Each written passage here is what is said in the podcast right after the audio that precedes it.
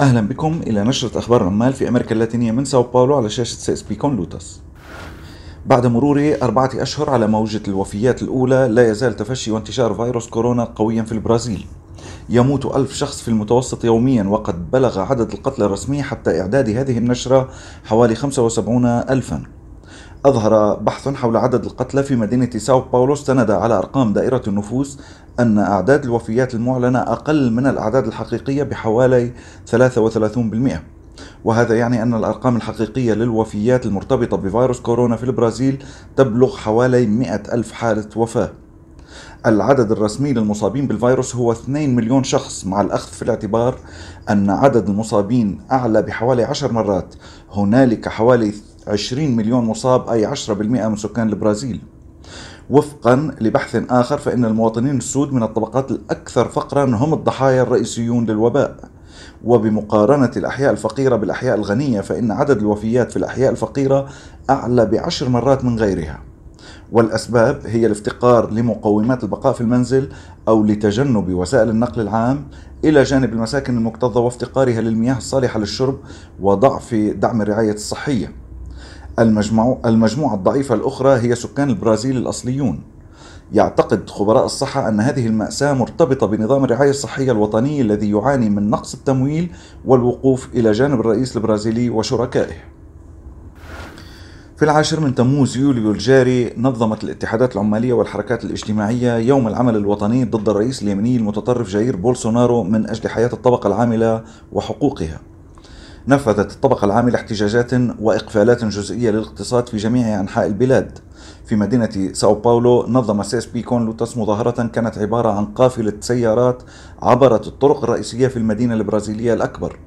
في اليوم ذاته نظمت حركة النساء المناضلات احتجاجا ضد العنف الجنسي أمام المركز العام لمكافحة العنف ضد المرأة وسط مدينة ساو باولو. وفقا ل CSP-Conlutas فإنه من الضروري الاطاحه بالرئيس اليميني المتطرف جاير بولسونارو ونائبه هاملتون موراو من أجل تطوير سياسات الرعاية الصحية وحقوق العمال.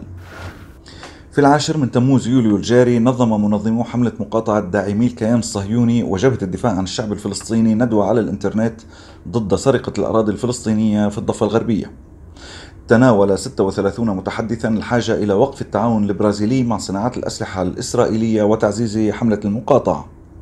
يدعم سي إس بي كون لوتس حملة مقاطعة داعمي الكيان الصهيوني كجزء متواضع من جهود تحرير فلسطين من النهر إلى البحر.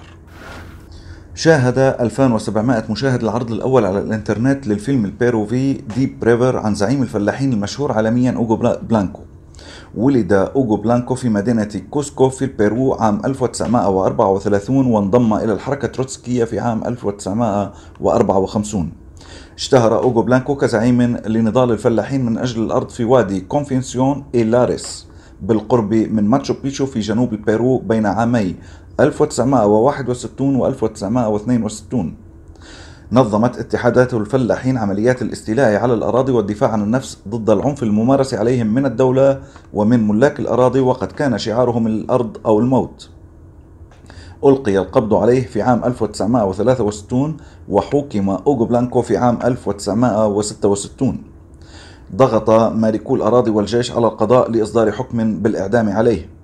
في الأثناء انطلقت حملة دولية للحفاظ على حياته أيدها مثقفون مثل الكاتب ماريو فارغاس ليوسا وجان بول سارتر وسيمون دي بوفوار وبرتراند راسل نجحت الحملة في منع عقوبة الإعدام.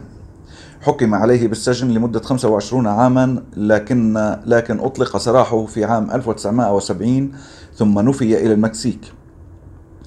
تم انتخاب أوغو بلانكو لعضوية البرلمان من قبل جبهة الشعب والعمال والفلاحين وهو تحالف ماركسي تروتسكي ليصبح أول عضو فلاح في البرلمان عام 1978 يظهر الفيلم التناقض المذهل بين اللقاءات الجماهيرية الديمقراطية عام 1962 ودفاع الفلاحين عن أنفسهم في صراع وادي كونفنسيون إيلاريس من أجل إصلاح الأراضي ويظهر من ناحية أخرى منظمات حرب العصابات التي تفتقر للديمقراطية والتي بدأت تظهر وتنتشر في أمريكا اللاتينية بعد انتصار الثورة الكوبية. انتهت النشرة. شكرا لاهتمامكم.